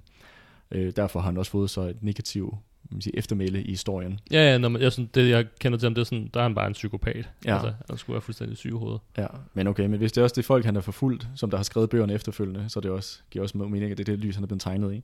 Men, øhm, men hvad kan man sige, Rom, den romerske elite så i hvert fald den her kristne bevægelse som en trussel, og forsøgte ligesom at knuse den med, med rå vold. Øhm, men, den her, men bevægelsen øh, eksisterede jo, og eksisterer i dag, eller ikke, det er jo ikke den bevægelse eksisterer i dag, men religion eksisterer i dag. Øh, så tydeligvis så virkede det jo ikke, det her med bare at, at slå folk ihjel og kaste dem for løverne. Øh, fordi at den kristne bevægelse ligesom tiltrak ikke bare kun jøder, men også bare fattige og undertrykte i hele romeriet generelt. Øhm, og, og romerne gjorde ligesom nar af de kristne, og sådan håndligt kaldte dem øh, slavernes og kvindernes religion. Øh, hvilket også siger, synes jeg siger noget om den der klassekarakter, som kristendommen ligesom stadig havde på det tidspunkt, på trods af, at du havde måske begyndt at nedtone noget af det sådan mest direkte revolutionære indhold, jamen så var det stadig noget, der tiltrak sig de laveste strata af samfundet, som de ligesom søgte imod. Øhm, og på trods af, at, at, at romerne ligesom kaldte det sådan kvindernes religion, så var det ikke fordi, at, at kristendommen var specielt sådan, øh, progressiv, altså i, i den sådan, kvindesyn for eksempel, ligesom alt andet religion, så er der jo masser af mandshumanistisk indhold, og det var det i særdeleshed også på det her tidspunkt. Øhm, men det er stadig, på trods af det, synes jeg stadig, det siger noget om, at hvad var det ligesom for nogle folk, de tiltrak? Det var dem, der var nederst i samfundet, som der, der søg, søgte mod det her. Øhm, ja, og jeg synes, det er lidt, lidt interessant, når det er, at, øhm, at man ligesom snakker med kristne, eller sådan folk, der er troende, øh, men sådan set også bare sådan øh, folk på højere læreanstalter, universiteter for eksempel, som der beskæftiger sig med kristendom. Fordi at en af de forklaringer, som jeg fik, dengang jeg havde sådan religionshistorie og, religi- og læste religionsvidenskab, for på sådan, hvorfor var det, at kristendommen blev den dominerende religion i verden og på det tidspunkt. Den forklaring, vi fik, det var bare, at den kristne myte var bare så bedre, eller overlegen. Det var et bedre fortælling, så at sige. Det var bare skide god. Det var bare virkelig god til at fortælle den her historie, og det var derfor, at, øh, at den ligesom, at den udkonkurrerede sine konkurrenter. Men man kan sige, at den her Jesus-myte var ikke etableret på det tidspunkt endnu, så man kan sige, i, for, i første omgang, så der falder det her argument fra hinanden. Men jeg vil også pointere, at den reelle årsag til, hvorfor kristendoms succes, øh, ligesom hvorfor den fik succes, bredte sig til hele Romeriet, det skal ligesom findes i de øh, materielle forhold, som der var i Romeriet på det her tidspunkt, hvor at klasseskældet i Romeriet var enormt. Altså du havde den her overklasse af slaveejere, som var styrtende rige og levede i sådan luksus og sådan fuldstændig overdået i paladser. Og så havde du flertallet, som var slaver eller ludfattige. Øhm, og at den her slaveøkonomi, som der var i Romeriet, var ligesom i krise og havde nået sådan en blinkyde. Og vi har faktisk lavet et helt afsnit omkring Romeriets fald, som man også kan høre, hvis man har lyst til at dykke mere mm, ned i det. Lige præcis. Øhm, så det gjorde ligesom, at, at, at der var ligesom sådan en, øh, en, en følelse i samfundet af, at, at alt ligesom ved at falde fra hinanden, at øh, at ja, igen det her med, samfundet var ligesom blevet, alle modsætninger var blevet skærpet enormt meget, og samfundet ligesom ikke længere kunne udvikle øh, samfundet til flertallets interesse, så at sige. Og det tværtimod gik, gik i bakgear, øh, så øh, at der var krise. Øh, for eksempel havde du de her borgerkrige, der kom mere og mere hyppigt, som også var sådan et symptom på den her øh, krise, samfundet var nået i.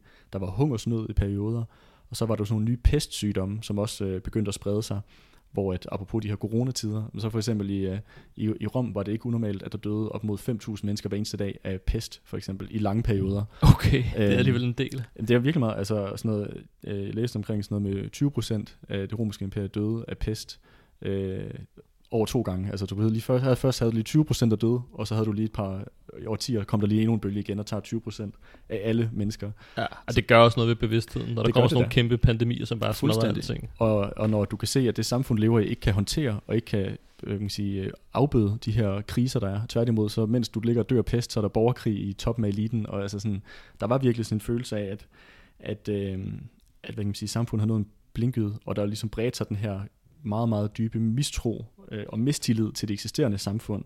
Alle dens institutioner, lov, religion, det ene og det andet. Øh, som er en situation, vi på mange måder godt kan sådan, drage paralleller til i dag. Mm. Hvor der også er enorm mistro til myndighederne, og politikerledet er normen frem for undtagelsen i næsten alle lande. Mm. Øh, så, på den, så, det, altså, det er ligesom den samme situation, du ligesom har, altså det her med et samfund, et produktionsmåde, der har nået sin grænse. Mm. Så vi har ligesom den her overklasse i det romerske samfund, som ikke længere kan regere på samme måde, som de har gjort tidligere. Og vi har på den anden side en kæmpe underklasse, en kæmpe klasse, der bliver udbyttet, som heller ikke, som ikke kan holde ud at blive regeret Præcis. på samme måde mere. Og der tiltrækker øhm, den kristne bevægelse mange for det her, kan man sige, store nederlag, på grund af, at man har den her, kan man sige, øh, underklasse. Øh, ja, oprørske, ja. kritiske indhold, ja. og ligesom håb om et andet samfund. Øh, om det så er de nuværende eller de næste, det er lidt uklart måske, men i hvert fald der er et eller andet sådan re- revolutionært afvisning af det nuværende i hvert fald, af status quo. Øhm, og så vil jeg sige, at så samtidig, så har de her kristne menigheder, er også, der er jo ikke nogen, jeg kan afsløre, der er ikke nogen velfærdsstat i Romeriet. Øhm, men hvis der havde ligesom eksisteret en velfærdsstat i Romeriet, så havde det eksisteret omkring øh, den øh, kirken, eller synagogen, eller de her øh, hvad hedder det, institutioner. Fordi der var ligesom et minimum til sådan et sikkerhedsnet, øhm, som var, du havde ligesom bibeholdt nogle af de her kommunistiske træk, altså det her med for eksempel, du understøttede din menighed, så de fik mad, hvis de var sultne, eller hvad det måtte være, øh, gav velgørenhed ud til dine medlemmer osv. Så, øh, så der var ligesom den her, hverdagens kamp for overlevelse gjorde også, at rigtig mange romer, at de ligesom blev mod kirken som institution, fordi der var ligesom et minimum af sådan økonomisk, social sikkerhed øh, omkring de her institutioner, som for mig at se også har spillet en helt klar rolle i, at kristendommen blev den dominerende magt, som den gjorde. At den rent faktisk havde noget at tilbyde folk, både åndeligt, men også fysisk igennem mad Mm. og understøttelse. Hvordan, øh, det, det synes jeg giver rigtig god mening i forhold til, hvordan at en kristen bevægelse ligesom kan få den her store tilslutning. Men det er jo også, hvis vi så ser på den, og så bare op til i dag, men hvis vi også ser på den her tidligere, så, så er det også ret tydeligt, at den ændrer sig ret markant. Mm-hmm. Mm. Altså, du, der er den her første ændring, kan man sige, med det her nederlag til det jødiske oprør. Men der kommer også en ret markant ændring, og den bliver jo også sådan en statsreligion på et tidspunkt. Mm. Hvordan, øh, hvordan finder det sted? Ja, altså øh, den øh, romerske elite formåede jo at knuse bevægelsen ved at bare rå undertrykkelse. Øh, men, øh, men det de så gjorde, det var, at de prøvede ligesom at købe toppen af bevægelsen, altså korrumpere dem og øh, drage dem ind øh, som en del af, af eliten i romeriet. For vi så i takt med, at den kristne bevægelse ligesom bredte sig og blev større og større, så blev den også mere velhavende, øh, og der begynder at komme sådan en, øh, hvad, hvad kalder man det, sådan et hierarki inden for kirken, med biskopperne for eksempel, som var øh, økono- ø- ansvarlige for, for kirkens økonomi, øh, hvilket var meget potentielt set lukrativ position at have. Øh, og i stedet for, at man blev valgt af ens menighed, begyndte det også at være mere og mere normen, at du bare blev udnævnt af enten biskopperne eller andre, altså de her præster osv. Så, videre. så der begyndte ligesom at ske sådan en afdemokratisering og en byråkratisering af, af, af kirken som institution. Øh, og, at, og at hele sådan det gejstlige del af kirken, biskopperne, præsten, ligesom hævede sig over den øh, menigheden og medlemmerne. Og at de ligesom blev mere og mere sådan privilegeret lag i samfundet. Øh, og romerne ligesom inviterede dem ind i klubben, så at sige. Øh, korrumperede dem øh, og begyndte at sådan indlemme dem i eliten. Fordi som du sagde der, så under øh, kejser øh, Konstantin den Store i 300-tallet, der bliver den kristne kirke gjort til øh, statskirke i Romeriet. Altså de bliver en støttepille for regimet, for klassesamfundet. Så den måde, man i virkeligheden afvæbner den kristne bevægelse på, det er ved at indop, Inkorporere ja. ja. toppen. indoptage dem, Mm-hmm. den vigtigste del af dem, og så Lige kan præcis. de ligesom lægge låg på, på den, kan man sige, den brede masse af kristne. Lige præcis, lige præcis. På mange, der er jo mange paralleller også at drage til sådan som fagbevægelsen. Ja, jeg kom lige til at tænke på det. ja. Ja. Altså man ligesom, man ligesom bliver gode venner, altså eliten bliver gode venner med lederne, Mm. gør i virkeligheden de her ledere til en del af eliten, mm. og på den måde får man ligesom ro på baglandet. Præcis. Og så får du dem til at lojalt at prøve at uskadeliggøre massebevægelsen, holde, holde arbejderklassen i ro. Så der er mange, der er mange paralleller at drage, hvilket også er ret interessant. Igen det her med, hvorfor er det her vigtigt også at forstå det her. Ja, ja. Hvordan at, at det er ikke første gang i historien, at de fattige, at massernes kampredskaber er blevet korrumperet af, af den herskende klasse. At det er ligesom et gammelt trick i bogen. ja, den har de prøvet før. Den har det prøvet før, ja. Øhm, ja. Øh, men ja, på det tidspunkt, når, når, på det tidspunkt, hvor kirken ligesom også blev inkorporeret i den romerske stat, så på mange måder så er, øh, er kirken også blevet en støttepille for, for, for romer, øh, den romeriet, fordi at mange steder, der er jo den romerske stat ved at kollapse. Altså, den er gået fuldstændig øh, øh, op i limningen. Øh, og der det ser vi, at kirken ligesom træder til i, i den romerske stats, øh, på den romerske stats vegne, og ligesom bliver den romerske stat forlænget arm. Og mere og mere begynder ligesom at overtage områder, for eksempel som skatteopkrævning, generelt sådan juridiske sager, er det også kirken, der, øh, der dømmer i, og begynder at være ansvarlig for øh, offentlige bygninger, øh, anlægninger af veje osv. Så på den måde så begynder kirken og staten også at smelte mere og mere sammen i Romeriet, i takt med, at, at det her slavesamfund også begynder at gå mere og mere øh, fra hinanden. Øhm, ja, og, og på det, man kan sige, det var også fucking smart af den romerske elite, fordi de fik også en social base på en helt anden måde end tidligere. At lige præcis igennem de her biskopper og præster, som jo havde deres menighed bag sig, i hvert fald til en vis grænse jo. Altså på den måde så købte de ligesom også en form for klassefred på en eller anden måde. Øhm, ja, og også at kirkens indhold bliver ligesom også tilpasset de her øh, nye, nye rolle, som kirken ligesom har fået i, i romeriet. Alt det her sådan om revolution bliver ligesom nedtysset eller gemt væk, og i stedet for så kommer der sådan nogle principper som pacifisme og klassefred og Næste kærlighed. næstekærlighed og Vend den anden kendt til. præcis, altså og retfærdighed er noget, der kommer efter, efter døden i et andet liv, altså med hinsides og ja, at, at på den måde så øh, bevægelsens klassekarakter bliver ligesom udvisket, og i stedet for så bliver det sådan en klasseforsonende tone, der ligesom bliver det dominerende i teksterne og i prædikerne og i kirkens indhold. Øhm, ja, og det er så i den her periode, med den her byråkratisering og degenerering i kirken, at det nye testamente bliver formet, eller Bibelen får den karakter, som vi kender den i dag. Ja, fordi jeg, altså, også i forhold til det med klassekarakteren. Igen, jeg er virkelig dårlig til bibelcitater, men jeg kender nogen, som har sådan lidt pondus i forhold til det her med, at øh, der er de der med, at en, en, rig mand har svært ved at komme ind i himlen, en, en kamel igennem et nåleøje og sådan Mhm. ting, hvor man godt kan sådan, okay, der er et eller andet. Der er nogle spor af et eller andet. Ja, præcis, og det, vi kan ikke lide de rige, og sådan, der, der er lidt rester tilbage i det her, virker det til. Mm, præcis. Og det, er- og det er det, der var jo et, hvis, vi- nu, det her, det var jo norm. Det var det, det var baseret på, så der var jo været et enormt redigeringsarbejde. det har været hårdt. det har været hårdt, ja. Så det har også været umuligt at ligesom få alt ud. Det, det har ikke kunne lade sig gøre. Og også, jeg tror også, at der var også en grænse for, hvor langt du kunne gå, i forhold til at også ville få noget modpres blandt dine medlemmer, som jo i stor, mange sikkert ikke var lige så degenereret, som toppen af kirken var jo. Øhm, men, men det er i hvert fald, så der begynder ligesom at være den her øh, revurdering af, af hele Bibelens ligesom indhold. Øhm, fordi at altså på det tidspunkt, der omkring år 300, der er der altså der er flere tusind versioner af Bibelen, der ligesom er i omløb. Og ofte så er det jo heller ikke som en samlet bog, så er det jo bare som selvstændige fragmenter af, af pakke, hvad hedder det, øh, dokumenter, der ligesom er i omløb rundt omkring.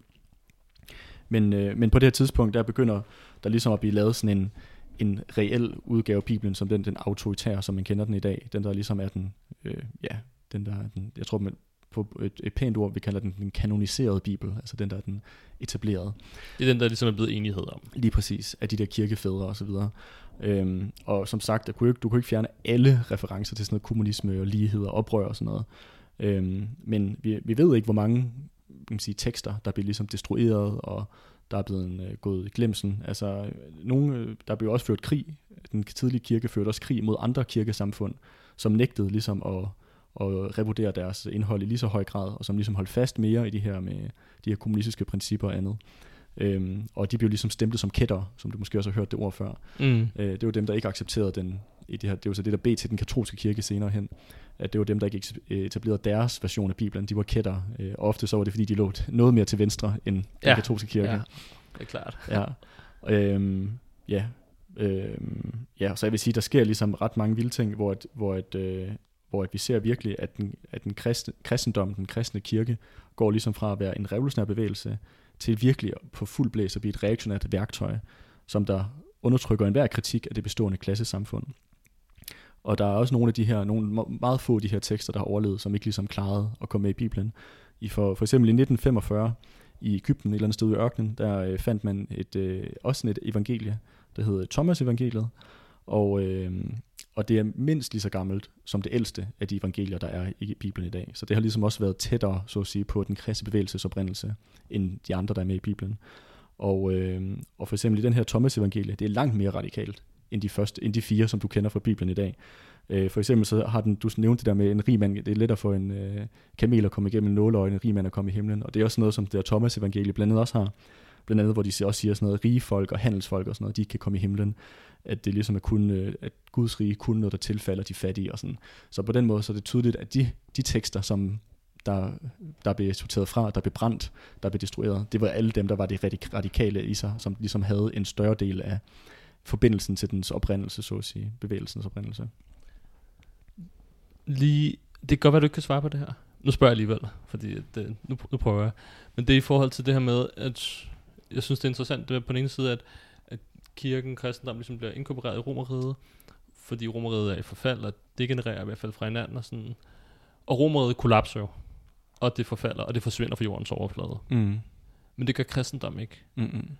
Hvordan kan det være, at, den, at det overlever og spreder sig, når man kan sige, det, det, det magtcentrum, det ligesom i høj grad baseret på, ikke gør? Mm.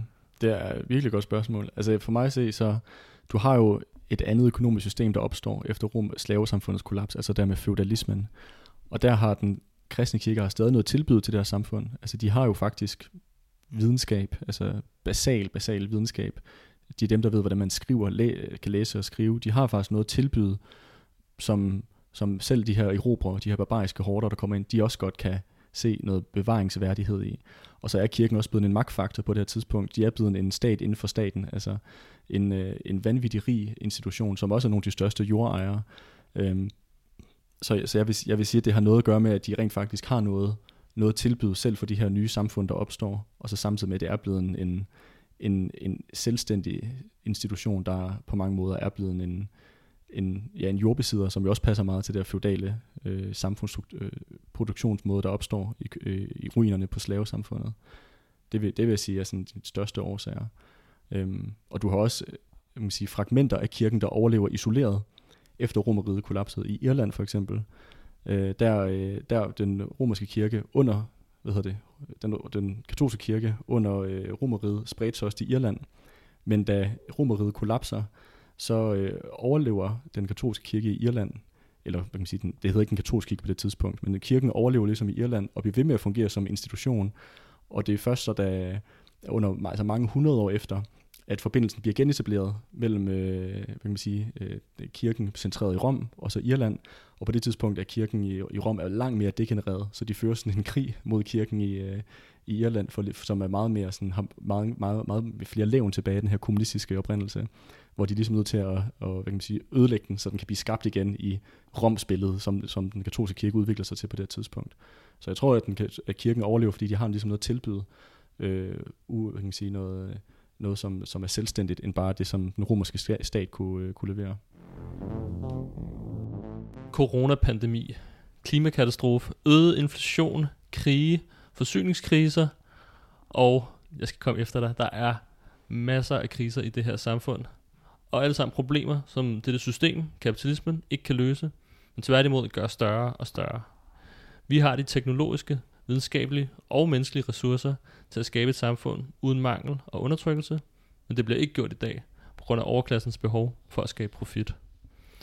For at sikre os en fremtid, er vi nødt til at lægge dette system i graven og skabe et nyt, et socialistisk samfund.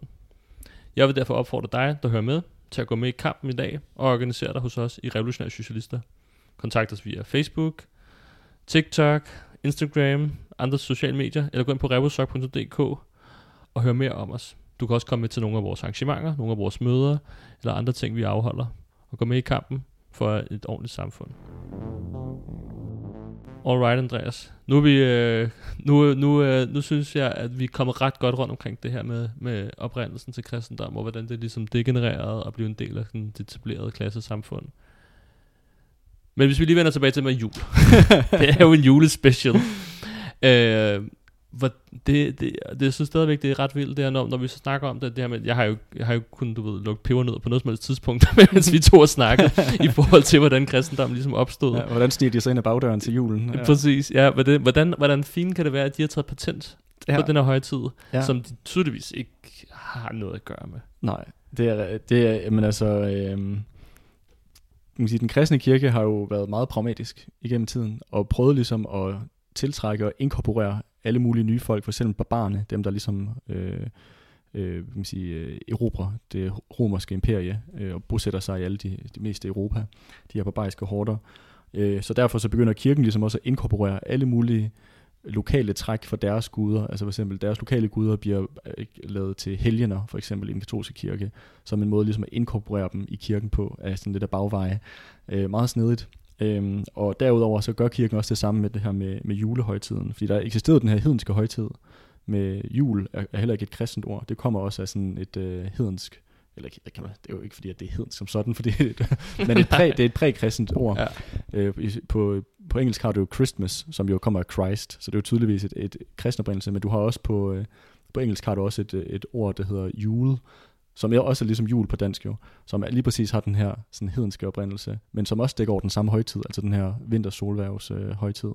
Øhm, så du prøver ligesom at overtage den her øh, højtid, som, som jeg tror, som folk fejrer, uanset hvor, vidt, hvor, kirken siger, de måler ej, så, så kan kirken ligesom øh, konstatere, de, de bliver ved med at fejre den der skide øh, fest der om, om vinteren, hvad med, at vi prøver at inkorporere det i vores system, så er det ligesom en del af kirken nu. Så det er jo ligesom os, der har kontrollen over det. Det er os, der ligesom kan præge indholdet. Øhm, så på den måde så inkorporerer du kirken, øh, undskyld, kirken inkorporerer bare julen som endnu en højtid. Øhm, og så så, man sige, så er det jo, de der kristne myter er jo så vage, så du kan jo bare sige, at det er jo den 24. det står det er jo ikke fordi, det står nogen steder alligevel, nej, nej, nej, jo, så du siger det jo bare. Ja. Øhm, så på den måde, så bliver, det, øh, så bliver det inkorporeret som en del af den kristne. Og man får det til at passe ind. Ja, præcis. Og jeg synes også selv i dag, det er jo også interessant. Altså man kan jo sige, altså, nu kommer jeg til at afsløre i starten, at jeg, jeg går ikke særlig meget i kirke til, til jul. Og det tror jeg ikke, der er særlig mange mennesker, der gør. Men når man tænker over det, så ved man jo også, at det har noget med Jesus at gøre, det har noget med kirken at gøre. Altså det er jo, og, i et samfund som Danmark, hvor kristendom er øh, blevet meget irrelevant. Mm. Så er det også en måde, man ligesom holder sin status op på, ved at ligesom at tage patent på sådan Ja. en højtid som den her. Ja, præcis. I det mindste at går folk i kirken om julen den ene gang om året. altså. ja det er nogen, der gør. Ja, fald, ja. lidt fodslæbende. Men, altså, men det er rigtigt, det er jo ligesom, hvis, det, hvis der er en dag, som kirken ligesom har øh, markeret sig på, så er det den her dag. Øh, så derfor så tror jeg også, der er, det er ikke fordi, de med, med deres øh, gode vilje vil give slip på den her dag. Det tror jeg virkelig ikke. Øhm, men jeg synes, det er, det er virkelig tydeligt. Nu har vi snakket rigtig meget om den, om kristne kirkes begyndelse, også lidt omkring jul og sådan videre. Og noget, jeg virkelig også synes, der tegner sig et billede af, det er virkelig en religion, der er spækket med modsætninger. Øh, klassemodsætninger, modsætninger i indhold, modsætninger på alle mulige lederkanter. Øh, men jeg synes heller ikke, det er så mærkeligt, når man ser på, hvad, hvilken udvikling kristendommen har været igennem, at der er blevet lidt et øh, modsætningsfyldt øh, fænomen, øh, religi- bevægelse, religion, hvad man vil kalde det. Øh, altså de startede ud som den her sådan revolutionære jødiske sekt, som der så øh, som der venter på den her messias, der skal komme og lave dommedag, så de kan få en, en, en revolution øh, fra ned, altså i, i fattige, de fattiges interesser. Så spreder den her bevægelse til romerne, bliver ligesom for, bliver tweaked, bliver ændret. Du har den her øh, degenerering af, af kirken, der foregår, med indholdet, der også ændrer sig, så det nu bliver tilpasset, at de er blevet en støttepille for det bestående klassesamfund. Øhm, og så har du så, øh, ja, til sidst, altså at, øh, at, at, at, at, at, at, at, at, at kirken sådan set er blevet en, i, i middelalderen mere eller mindre den herskende klasse på mange punkter, og er en af den største jordejer, den, største, den, den rigeste institution i samfundet. Øhm, så det er, ikke, det er ikke noget, kan man sige, der er ikke noget at sige til, at, at kristendommens myter og historier og andet virkelig også er et virvar af fuldstændig modsætningsfulde historier og myter, hvor man virkelig også skal øh, have, have, have de små, have, man skal virkelig have tungen lige i munden, hvis man skal kunne grave øh, fakta fra fiktion. Ja, og man kunne også godt måske forvente lidt mere af en almægtig Gud, som har givet en en religion, ikke? det måske var lidt mere strømlignet, hvis det var tilfældet. Ja, lige præcis. Men, øh, men vi har virkelig snakket i lang tid nu efterhånden. Det blev et langt afsnit. Nå ja, for Ja, ja, ja, men det er godt øh, set. jeg har bare lige en sidste kommentar. Ja, og selvfølgelig. Det, og det var bare lige i forhold til sådan, at, øh, at det her afsnit er jo ikke en latterliggørelse af folk, der er religiøse. Det sagde Mm. vi også til at starte med. Det er jo et ærligt forsøg på rent faktisk at lære nogle lektioner om en, hvad jeg vil sige, er en inspirerende bevægelse. Altså den her bevægelse af, af fattige og undertrykte i Romeriet, synes jeg i hvert fald er meget inspirerende, og også inspiration for, for den kamp, den, den, der foregår i dag for et bedre samfund. Øhm, og der er også utvivlsomt rigtig mange kristne, den dag i dag, der også kæmper for et, og ønsker sig et, en bedre verden. Ikke bare kun efter døden, men også i det her jordiske liv. Øhm, men kirken som institution med sådan dens hierarkiske struktur, for mig ser se, er stadig en, en reaktionær støttepille for det bestående klassesamfund, øhm, som i sidste ende er at opretholde øh, de klasseskæld, vi, vi lever der. Du nævnte selv det der med at vende den anden kendt til. Jamen det er at prædike klassefred eller passivitet. Øh, at du ikke skal begå oprør. Øh, du skal være passiv. Øhm, og, og Marx han betegnede også engang religion som det her med de undertrykte suk, øh, som jo en del af det her citat med opium for folket.